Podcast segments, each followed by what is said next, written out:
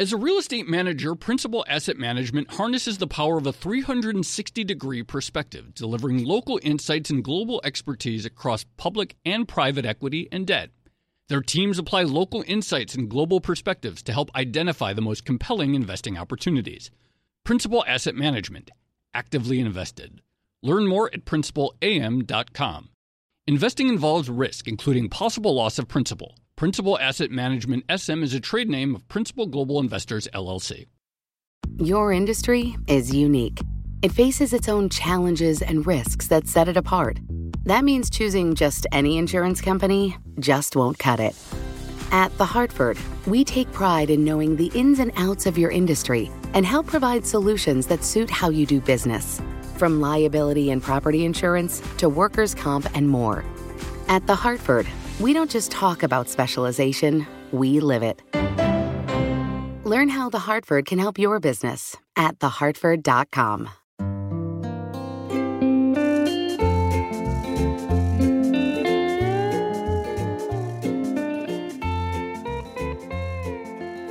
Hello, and welcome to another episode of the Odd Lots podcast. I'm Joe Weisenthal. And I'm Tracy Alloway. So, Tracy, it's a new year. Well, already a bit into the year, but it's a new year, and yet many of the uh, the big stories from last year remain the same, if not uh, if not even more so. If, if I feel like many of the things we were talking about last year have only gotten more intense. Yeah, I think you're right. I mean, we spent a lot of last year talking about supply chain issues, the possibility of shortages, the idea of the bullwhip effect, where you sort of get a small disruption in one supply chain that then ends up cascading through the entire chain and also causing very, very big swings in supply and demand. And that feels like it's definitely getting more attention. And then, of course, the uh, the secondary effect from all of that is this question of inflation and price increases and how is that feeding through to the broader economy so we we you know we talked about it last year but we're talking about it even more in 2022 Right. And of course, one way that people experience inflation or feel inflation, uh, whether it's captured in official statistics accurately or, or how, regardless of how it's captured in statistics, is everything related to housing and shelter. And by all accounts, it appears that everything that you just mentioned mm. is getting more extreme with housing. I saw one survey that said like 100% of home builders are experiencing supply disruptions, which is up from like 98% in December. Uh, apparently, it takes three weeks at a minimum to get a garage door. I think we might have an episode coming up on garage doors, by the way. The housing just seems to be completely nuts this year already, and we're just a couple weeks in. Yeah. So I remember we did do an episode last year with Ali Wolf. And when we did that, I sort of um, right. declared my complete lack of knowledge uh, when it comes to US housing because I'm based in Hong Kong and I've never bought a house in the States. But now I have to declare, I, I guess, like the opposite personal interest. I'm trying to close on a house right now in the US. And let me tell you, going through the market for the past three months has been absolutely insane. And we've had like three instances where we've made an offer and gotten gazumped by other buyers, and not by like a small margin, but by an absolute massive margin compared to the listing price. It's just been really difficult to get anything at the moment. I just looked up the word gazump, which is is is British English, which is why I'm not that familiar with that. Oh, sorry according to uh, dictionary.com, raise the contracted price of a property after having informally accepted a lower offer. So you have indeed been gazumped. And in fact, it's perfect because we are going to speak with someone who has been tracking the gazumping phenomenon that is widespread in the US housing market, or more specifically, bidding wars have been breaking out across the market. So, uh, Tracy, I think this episode is going to be very good for you. Maybe you'll even get like a little like a home buying strategy out of it. Yeah, I need answers why none of these offers are attractive to people, even though it seems like a lot of money to me. Obviously, um, yes, I, I want to know why. All right, I can't wait. Let's do it. Uh, we are going to be speaking with Mike Simonsen. He is the CEO of Altos Research, which puts out and, and, gathers tons of data on the housing market. And he's been putting out lots of videos on exactly this phenomenon the boom in bidding wars, rising prices, declining inventory of homes available in the United States. What's going on? Mike, thank you so much for coming on Odd Lots. Joe and Tracy, it's nice to be here. So Tracy's experience of getting gazumped left and left and right on like everyone's experiencing that these days, huh? Everyone uh, across all price points, basically the whole all geographies across the country. It's it's a it's been a pretty consistent phenomenon. So remind us what exactly is going on? Like, what is driving this? Because obviously, you have some of the pandemic trends where people want to move out of cities and they want more space and things like that. But you would have thought that almost two years on in the pandemic that some of that trend would be fading away and yet it seems like demand for housing is still incredibly strong yeah so the the biggest theme of the last few years it has been record low inventory tight inventory a few homes for sale uh, that's partly a, a pandemic phenomenon but but the the interesting thing about that is that we have been losing available inventory of resale homes uh, for a decade. So as we came out of the the housing bubble crisis, rates started falling. And we have had each year, basically each year for the last decade, we have gone from a million two homes available, a million homes in January, to right now we have 284,000 single family homes on the market. And and it's been a it's it's been a decade long phenomenon for a few reasons. Uh, and then we threw the the pandemic on top of it. The top theme was was record low supply. We have high demand driven too. So we have booming economy we have cheap money we have a lot of these other factors driving it and then we have demographics where we have uh, the millennials are now in their mid to late 30s, their peak home buying years. And so, and they're the mm. biggest chunk of people ever. So now we have tight supply on top of surging demographic demand. And that is a recipe for, you know, your your bidding war problem. So this is very interesting. And if we could back up to the pre-pandemic level, what is what were the trends that drove the decline, the persistent decline in inventory? Like where did all where did they all go? Basically, I guess where did it all go? It as interest rates have been essentially four percent or lower for a decade. Money's been super cheap. It's been a really good time to own real estate. It's been a good time to own investment property, rentals. Uh, so, two big phenomenons happening. One of them is uh, it's like a doubling up. The homeowner goes to buy the next home, move up or move mm. down. And because mortgages are so cheap, it's a really good time to keep the first hmm. one as a rental ah. unit. And so each year I go to buy a next one and I keep my first one. And uh, so that's one big phenomenon. And all of a sudden, I'm a real estate investor. And uh, at the same time, money's been institutional money's been cheap. And so we have there's a lot of news about the the the big mm. uh, private equity funds buying up homes, but it's it's actually the individuals who are driving most of it. So in the last decade, we've taken 8 million homes out of the resale cycle and moved them into the investment rental hmm. part of the pool. And that's, you know, 8, 9%, 10% of all of our homes. Not 10%, uh, but you know, 9% of all of our of all the single family homes. So this is something that I wanted to ask, but um how do you actually differentiate between different types of demand. So obviously you have people who buy a house because they want to live in it. Then you have individuals who, you know, maybe buy a second property or do something with their first property and turn it into an Airbnb or something like that and rent it out. And then you have the big institutional buyers like private equity. How do you how can you actually track who's buying what and why? The way they track that when you read the numbers of like uh, 20% of purchases are investment properties the way that that, that is estimated is by looking at the the title uh, and when the title on the property the address that that title gets sent to is a different address than the home uh. that's that's then aha, there's an investor owning that property. Uh, so, but but it can be institutional or individual. What's the split like right now? Like, do you know the numbers offhand? It's something like in the 20%, 20, low 20s that are investor properties. So I want to talk a little bit more about this phenomenon of the individual homeowner, not the institutions. And of course, that's obviously plays a role, but the individual homeowner essentially all getting into the game of de facto real estate speculation. Maybe they become a uh, small time landlord by having their old home that they then rent out or something like that. But talk about the emergence of this phenomenon of okay, maybe I moved down to Austin because it's warm, etc., but I keep my house here and rent it out or vice versa.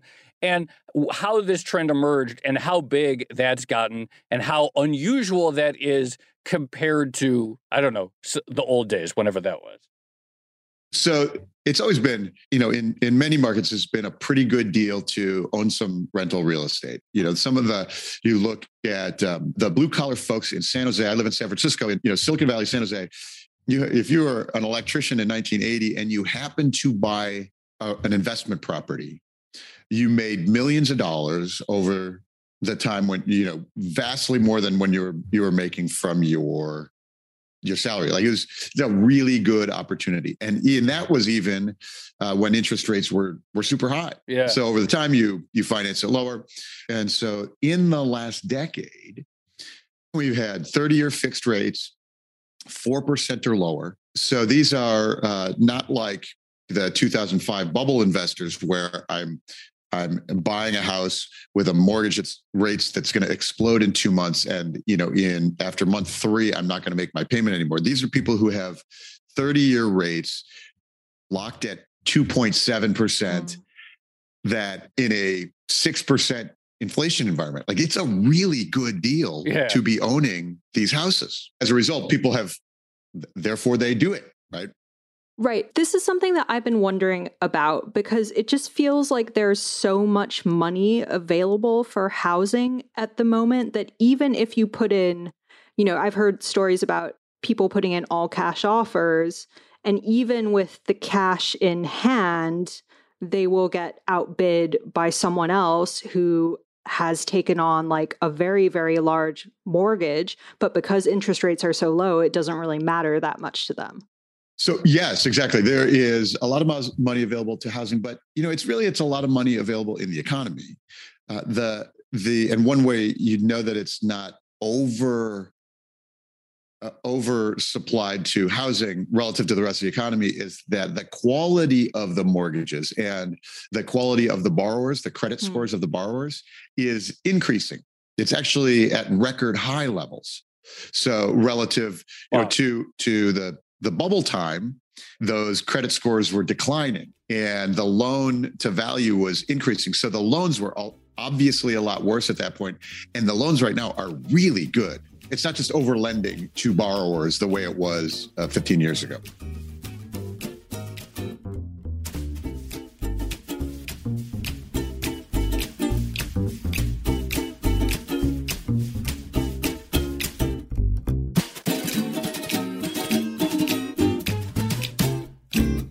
As a leading real estate manager, Principal Asset Management harnesses the power of a 360 degree perspective, delivering local insights and global expertise across public and private equity and debt.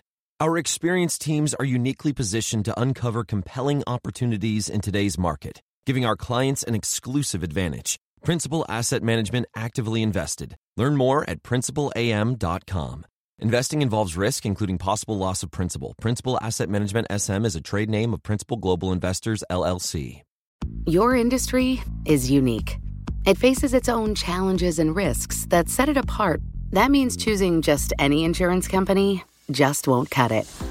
You need a company with extensive experience in specialized insurance. At The Hartford, we take pride in knowing the ins and outs of your industry and helping provide coverage that suits your needs. The Hartford offers insurance solutions that help mid to large sized businesses like yours effectively manage risk, from liability and property insurance to workers' comp and more. With extensive experience in underwriting, risk engineering services, and claims, The Hartford goes beyond the expected to deliver innovative, customizable solutions and service that your industry, that your business demands. At The Hartford, we don't just talk about specialization, we live it. Learn how The Hartford can help your business at thehartford.com.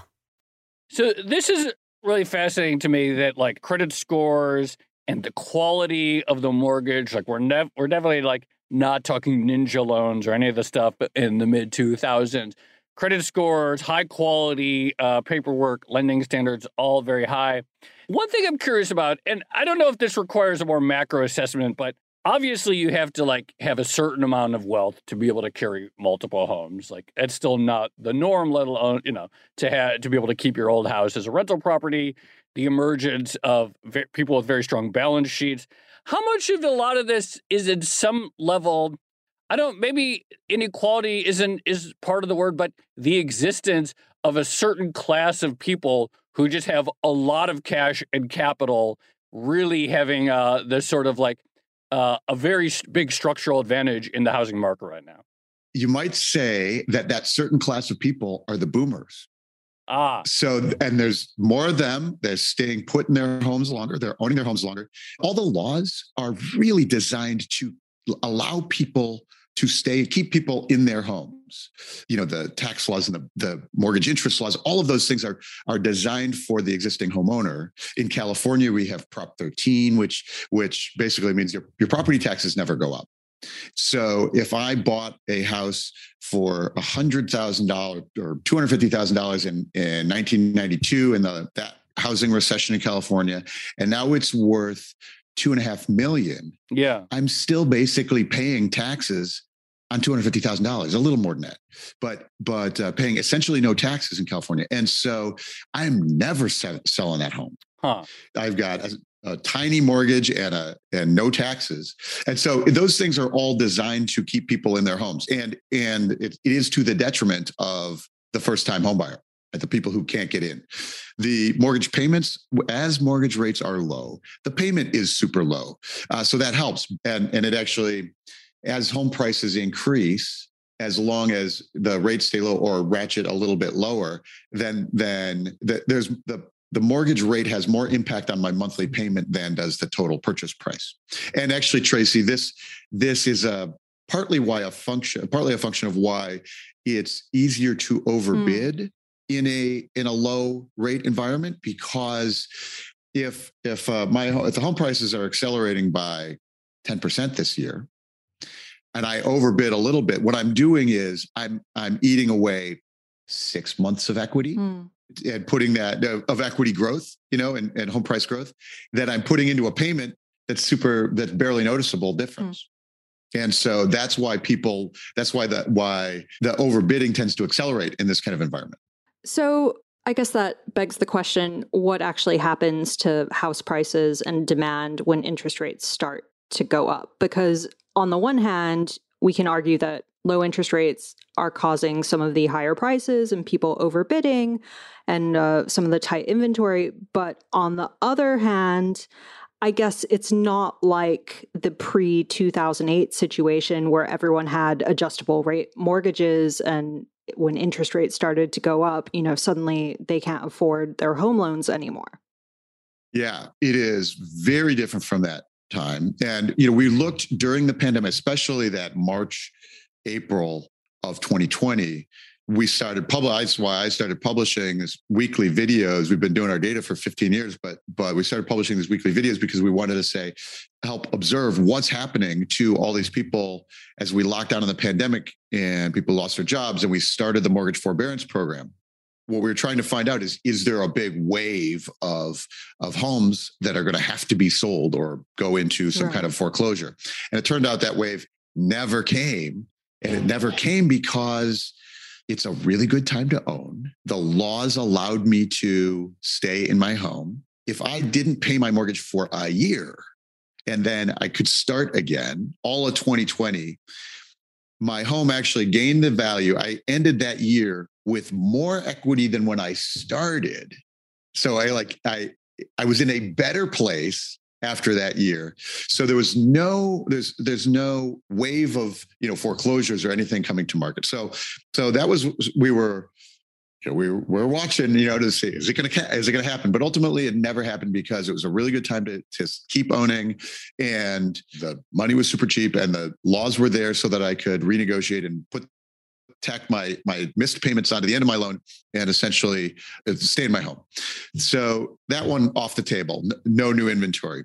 But what we can see is that the low rates affect demand, but they also affect supply, and they affect supply in that phenom- phenomenon I was talking about. In that, when I go to buy my next one, it's really cheap to buy to hold my first one, to hold two mortgages at at three percent rather than rather than one at six percent. So, in a rising rate environment, we'll see fewer of those double up transactions. Some inventory will come onto the market. The last time we saw rising rates was 2018. The three quarters of 2018 started in the first quarter, peaked at about uh, the first week of December of 2018. So rates rose pretty much all year long. And we could measure the cooling of demand and increasing of supply uh, in a few of our metrics. So we track inventory. You know, we track every home for sale in the country every week, and each year we we have year over year fewer homes available on the market as more of them turn into investment properties. We have the in 2018. January of 2018 to 2019, for example, was one year in the last 10 years that the January started, January 2019 started with about, I don't know off the top of my head, but it's like about 8%, 10% more than the year before. So increased inventory Uh, by a fractional amount, 10%, not hundreds of percents, not, not hundreds of thousands of homes, but tens of thousands of homes. And so, and that was the one year it did. So rates rose all of 2018 and we could see it in that inventory rate. We could also see it in, we track a bunch of metrics like the percentage of homes on the market that have taken price reductions, which is a really interesting indicator of, of demand.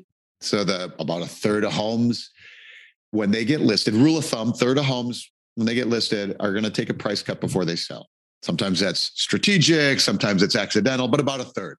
And when the market is hot, then a third of them are trying to overprice, but only 28% need to some of them get the bid and they and they only only 28% take a price cut or it gets hotter maybe it's 22% and last may in the peak of the frenzy last year nationally we were at like 15% so 35% think they're overpriced and only 15% have to take a price cut because they were getting their offers. That and so you can track that price decreases.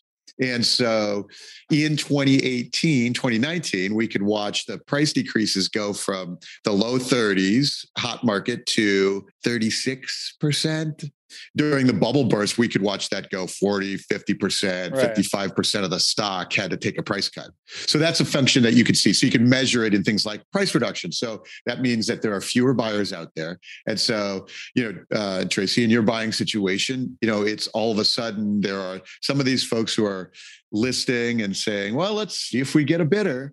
Uh, all of a sudden they say, we didn't get a bidder and now their house sits on the market for a little while. Now you have the opportunity you, have, you don't have the bidding wars because there's as rates uh, rise then there's more purchase opportunity more inventory opportunities for you. There's there's uh, less competition. There are the people who are using the mortgage to overbid are less likely to do that because now the payment is more impacted.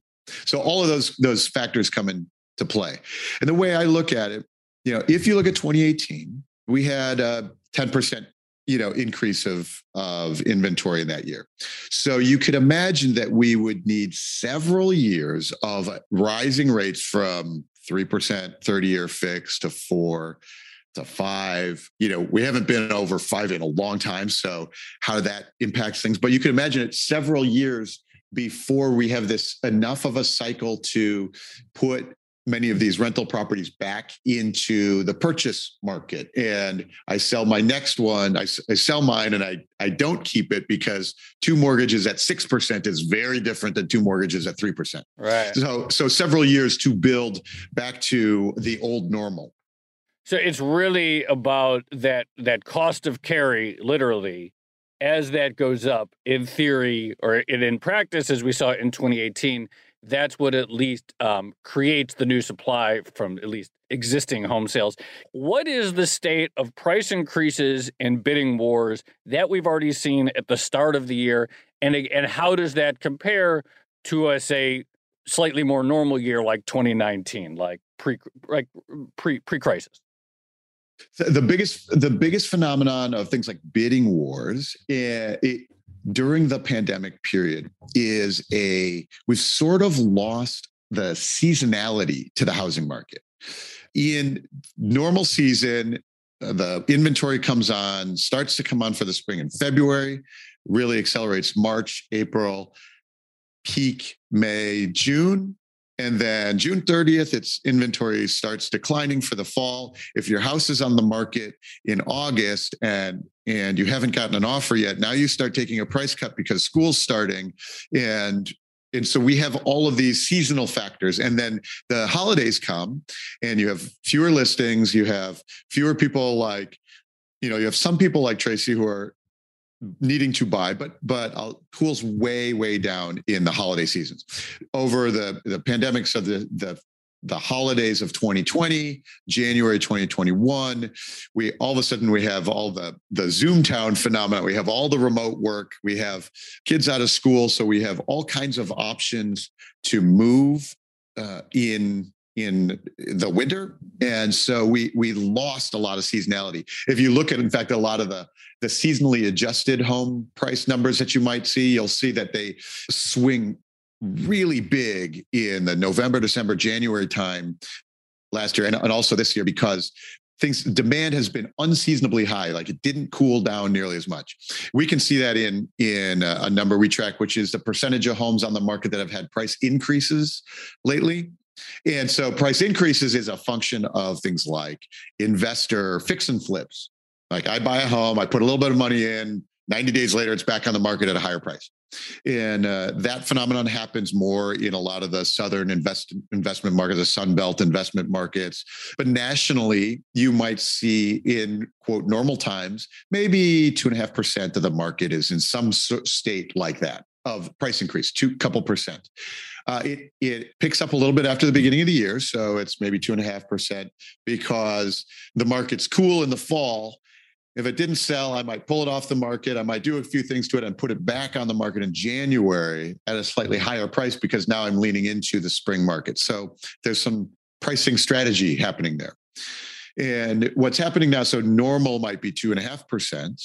2018 2019, after that rising rate year, it was closer to 2%. It was lower that year because there, there were, we, we could see less demand. You had uh, less investment, investor uh, activity happening. Uh, and now we're at 6%. So we're spiking right now. We spiked big last year to peak in the in the second quarter. Uh, last year was about 6.3% in this week. So we're we're last year was slightly more frenzied, but it's spiking very quickly right now. And what that what that's a phenomenon is this fall, it seemed like things were backing off a little bit. With the, the peak of our frenzy last year was was May we finally started increasing inventory for the year April after April 30th last year. Normally inventory starts climbing in end of January or early February, but it didn't kept declining week over week till April 30th. Um, and and that's because we were people were just you know, we were at our record low rates. We were all of the things were, were colliding at the same time, uh, but it cooled off a little bit in the second half of the year last year. It's accelerating again right now.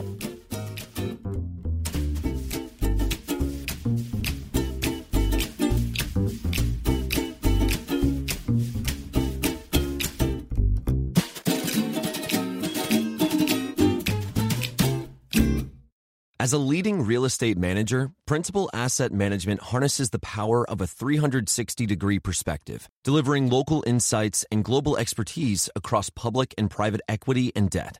Our experienced teams are uniquely positioned to uncover compelling opportunities in today's market, giving our clients an exclusive advantage. Principal Asset Management actively invested. Learn more at principalam.com. Investing involves risk, including possible loss of principal. Principal Asset Management SM is a trade name of Principal Global Investors, LLC. Your industry is unique. It faces its own challenges and risks that set it apart. That means choosing just any insurance company just won't cut it. You need a company with extensive experience in specialized insurance. At The Hartford, we take pride in knowing the ins and outs of your industry and helping provide coverage that suits your needs. The Hartford offers insurance solutions that help mid to large sized businesses like yours effectively manage risk from liability and property insurance to workers' comp and more. With extensive experience in underwriting, risk engineering services, and claims, The Hartford goes beyond the expected to deliver innovative, customizable solutions and service that your industry, that your business demands. At The Hartford, we don't just talk about specialization, we live it. Learn how The Hartford can help your business at thehartford.com.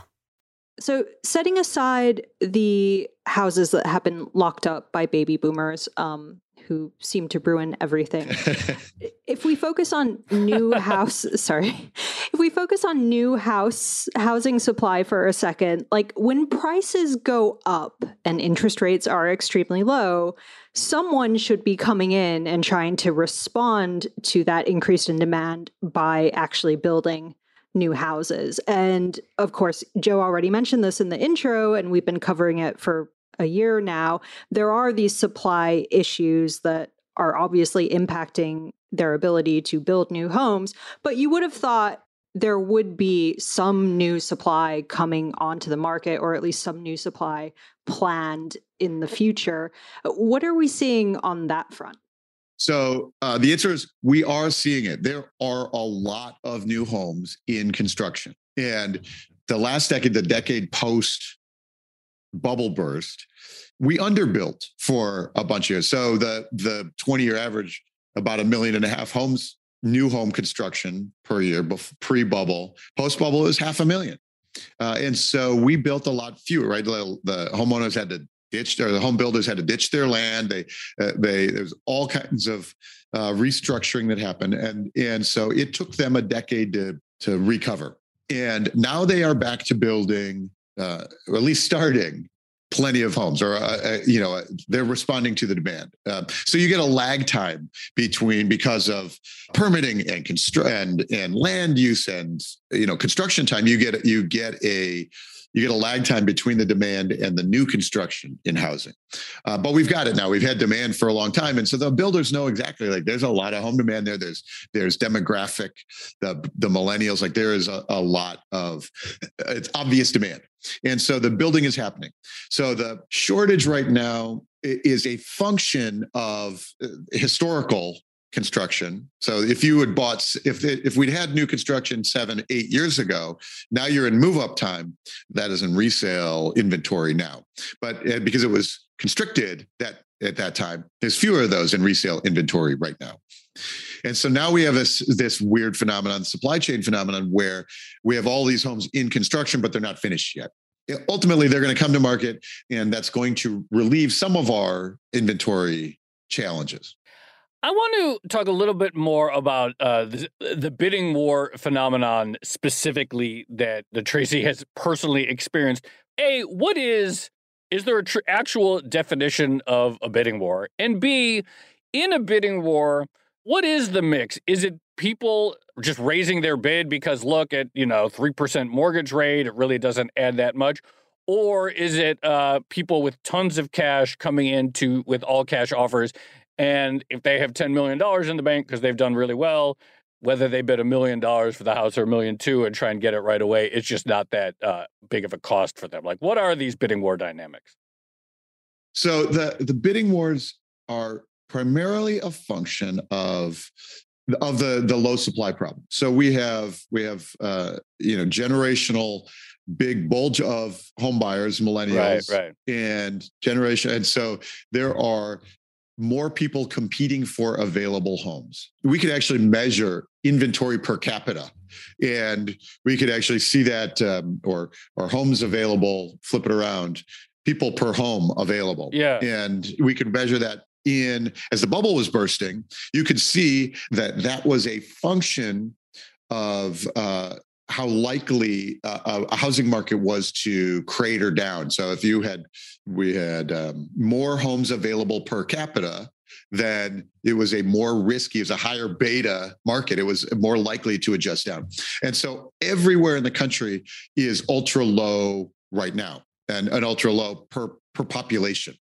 And so so bidding war ends up being, well, there's one house for sale and there's yeah. 40 people that want to buy it.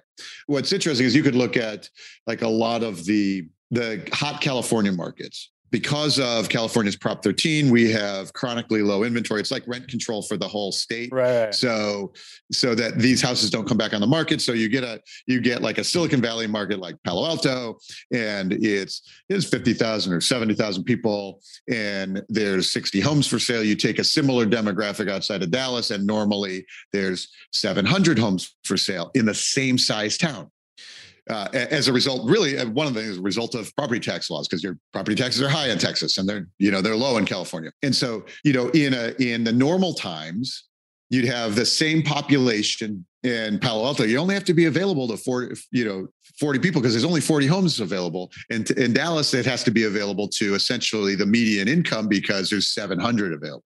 That's the that's the normal time. What's going on right now is that that Dallas town is down to you know 140 uh, instead of 700 and or whatever that that that you know threshold is. And so all of a sudden the that now you don't have to be avail uh, affordable to the median income. You just have to be affordable to a, a much smaller uh, chunk of population.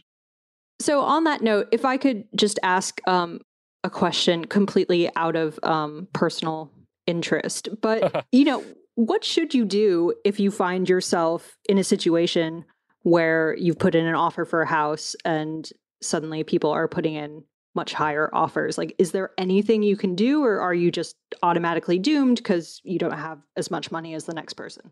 Well, uh, I will preface this by saying uh, I am not a realtor, and it's right. one of the reasons that you work with a really good realtor. uh, you know, they they they know how to structure the the deal, when to make that offer, what are the the other opportunities for financing. There's a lot of interesting alternative uh, financing uh, products that have come to the market in the last decade for for home buying as a as a function of having a lot of capital. That, that there are ways to make cash offers even when you don't have the cash.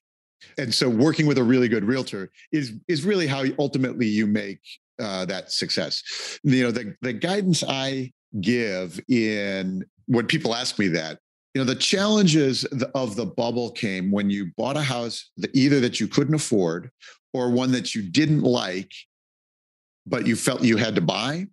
You then you got stuck into a house that you didn't want to be in eh, when the market was cratering. And so the way i look at it now is if you find a house that you like and you can't afford then you buy the house. And if you're you look at the payment you go well you know it's 20% more than they're asking but we can afford that payment uh, and this is the house we want. Like then then that is that's the time to buy the house.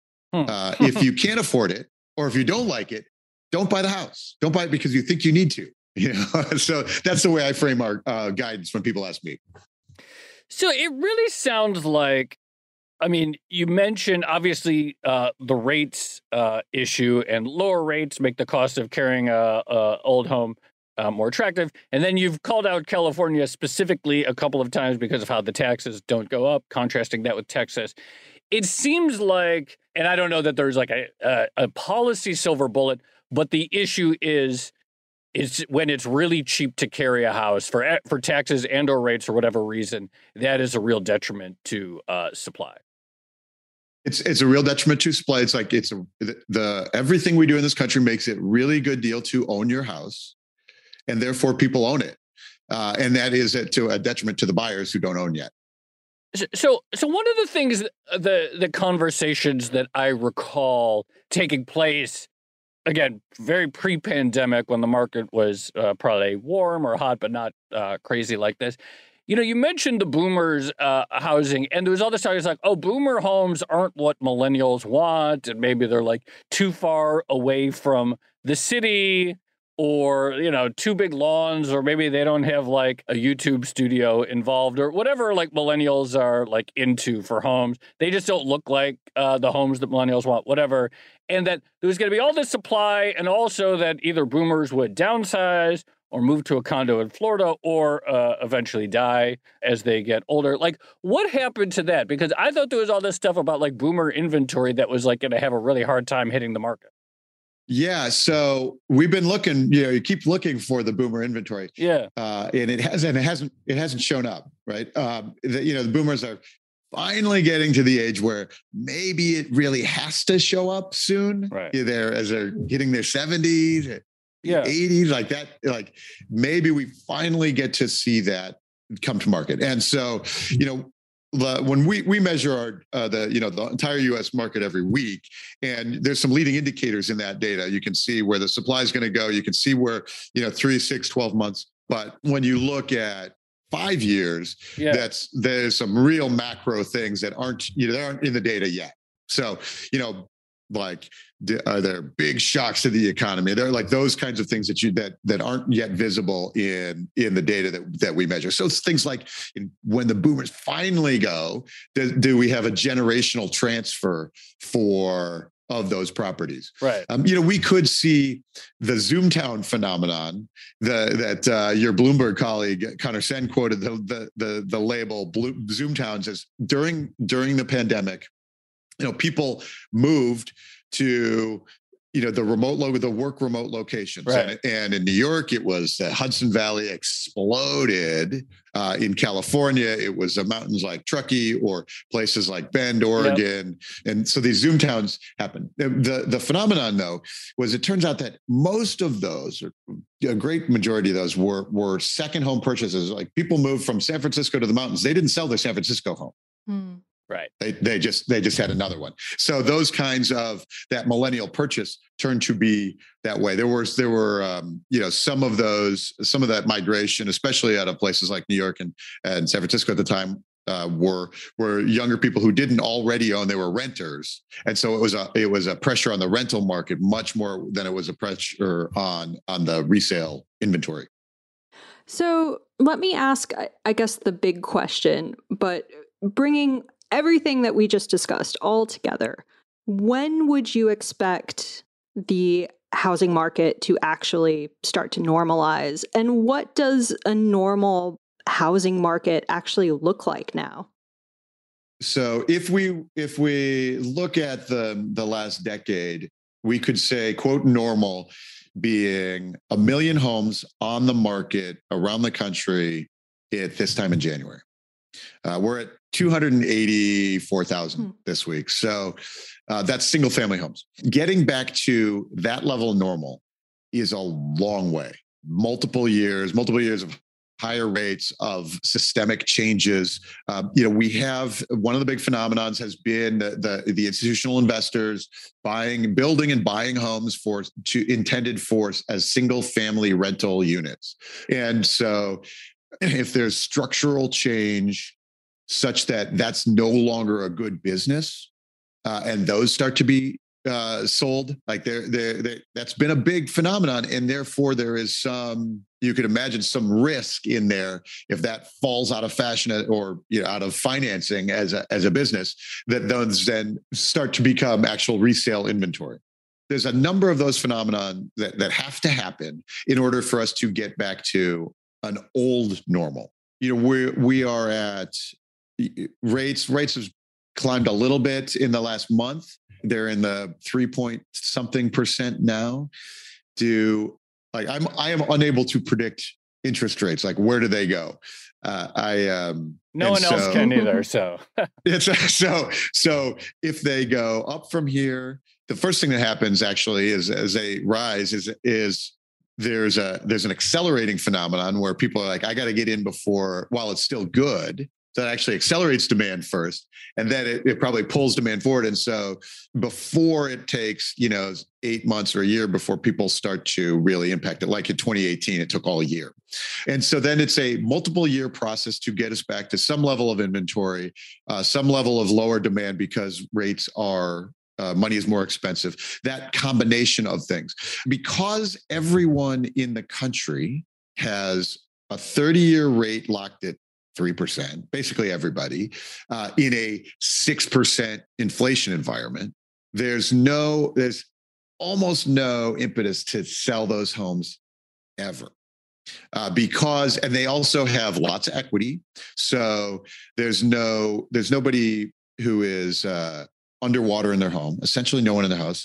In a few weeks, we will have record few homes anywhere in the foreclosure property, in a foreclosure pipeline. So uh, there are always some uh, you know deal went bad or divorce or whatever the thing the, the thing is that that triggered that but we'll have record few properties in that because the market is so good everybody has strong credit lots of equity and cheap money um, so all of those those Americans are in really good position. And so there's no big catalyst uh, for uh, a lot of homes to come to market. So it's a multi-year inching more homes on back into the market. And then at some point, it could be uh, that that it is the boomer transition that those finally start to unlock from from the boomer population and transfer to the to the millennials.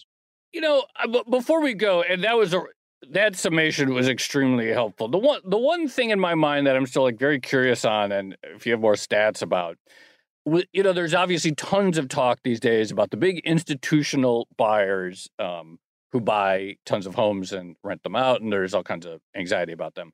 But as you've pointed out, there is this other phenomenon which I have seen extremely little discussion, but it continues to come up about the person buying a home or the family buying a home and not feeling the need to sell the first home do, how big is that? Essentially, the rise of the small landlord or the small real estate speculator, and how does that compare in terms of what moves the needle relative to the institutional investor, which gets tons of coverage all the time?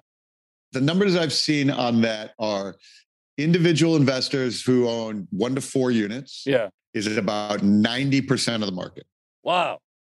Wait, so when you say ninety percent of what market? Of those of those investment properties that okay. are owned are owned by individuals. Just to be clear, the investment market in single family home is overwhelmingly dominated by individuals. That's correct. And you can see in some markets the the big institutions are, you know, trying to build market share, but but it is in the in the across the US it is overwhelmingly individual investors. Uh, that's really interesting. Yeah, because it seems like the coverage and I, you know, the coverage is totally skewed. I mean, there's tons of talk about the big asset managers buying homes, but it sounds like in terms of like who's owning a house for investment and therefore rental, it's actually probably much smaller than one uh, the impression one would get from the media and the, the just the general discourse. That's right. There are few fewer uh, easier villain targets than yeah. a landlord private equity fund. Right, right, right. It, it makes a very good bad guy. No, it's super interesting.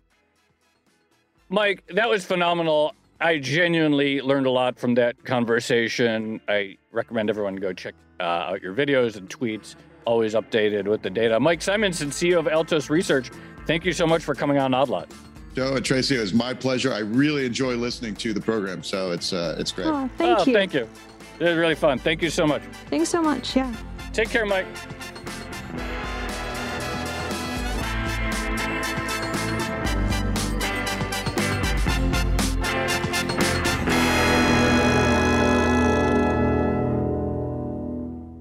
Tracy, do you feel any better about having been repeatedly gazumped in your quest to buy a home in the United States? Um, I guess I guess it's comforting to know that I am not alone in this extremely frustrating experience. And I guess um, now that I am a homeowner, or hopefully will be very soon, I guess I can take some comfort from Mike's prediction that it'll take a very long time for housing to actually normalize.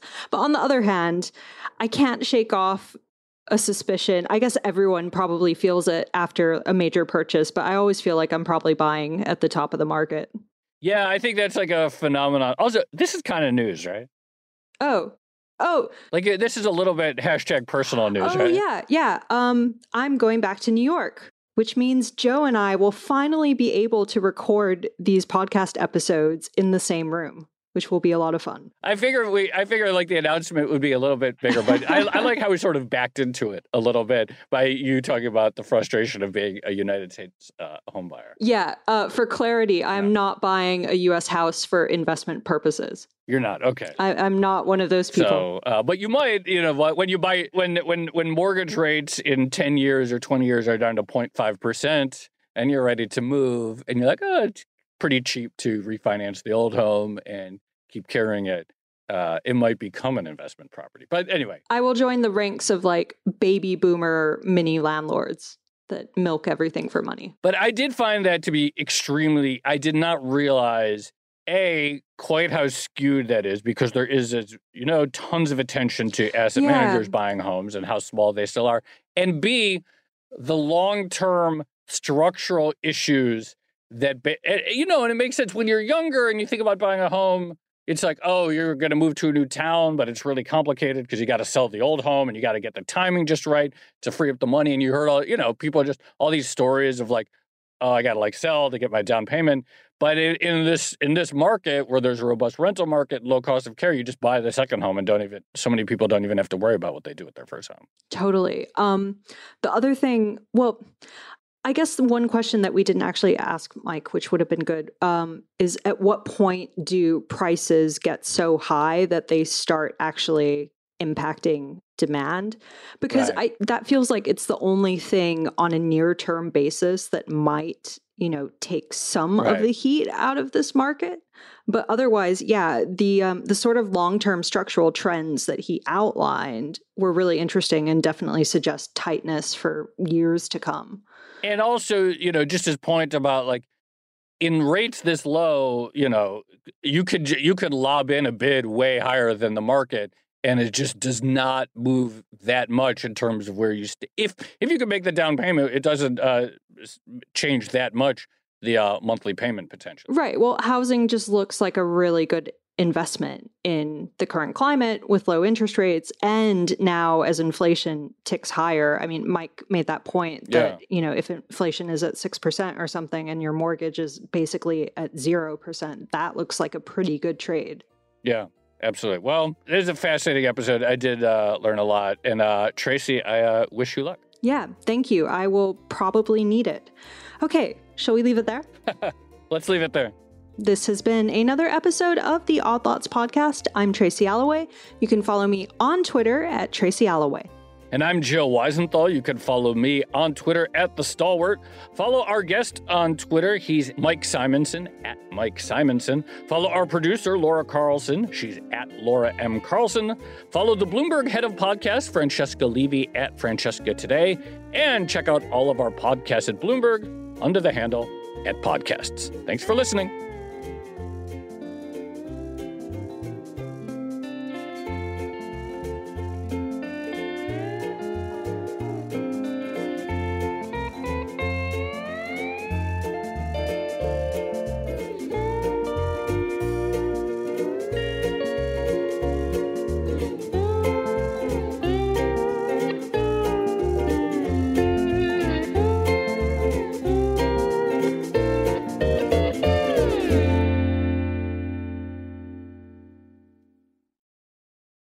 Your industry is unique.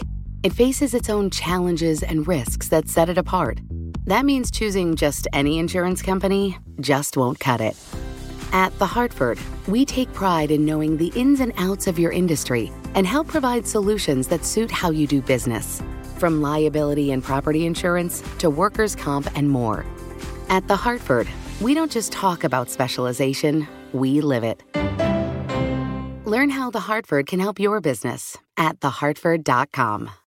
Collaborate for a greener future at the Bloomberg Green Festival, a groundbreaking celebration of the thinkers, doers, and innovators leading the way. From design and culture to technology, science, and entertainment. Hear from inspirational speakers and immerse yourself in climate solutions. July 10th through 13th in Seattle. Title sponsor Amazon. Official airline Alaska Airlines. Get 20% off using promo code radio20 at bloomberglive.com slash green festival.